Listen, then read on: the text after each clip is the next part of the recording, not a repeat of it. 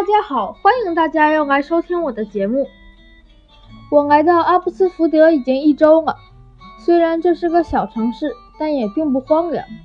这里有沃尔玛、麦当劳、肯德基、中餐馆，还有好几个综合购物中心。这几天我们坐着公交车到处走走看看，现在我对这个城市基本熟悉了。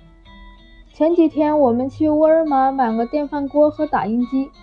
回来的路上，经过我家旁边的公园，我发现了一只黑色的小松鼠。它并没有躲闪，只是惊恐地看着我。我停下来看看它，发现它盯着我，而且在发抖。我给它刚，我给了它刚买的蓝莓和面包，它也不吃，只是发抖。我靠近它，发现它两条后腿拖在地上，只靠前腿扒着树干，但显然爬不上去，也跑不快。这时候，有两个跟我差不多大的小朋友跑了过来。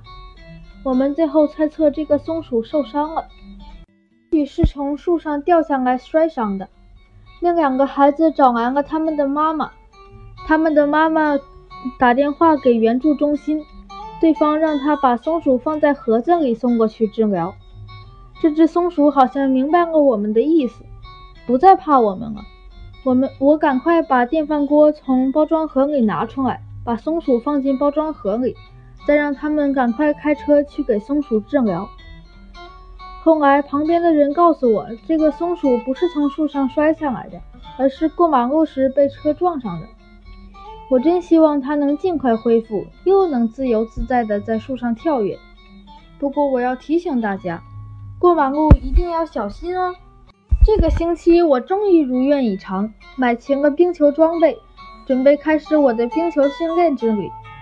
冰球果然是加拿大的国球，这里有很多地方都卖冰球用品，从三五岁到成年人都能买到合适的装备。我今天还去冰球馆看了高中生的训练，真是带劲儿，队员们个个生龙活虎，我越看越激动，马上真想马上就能训练。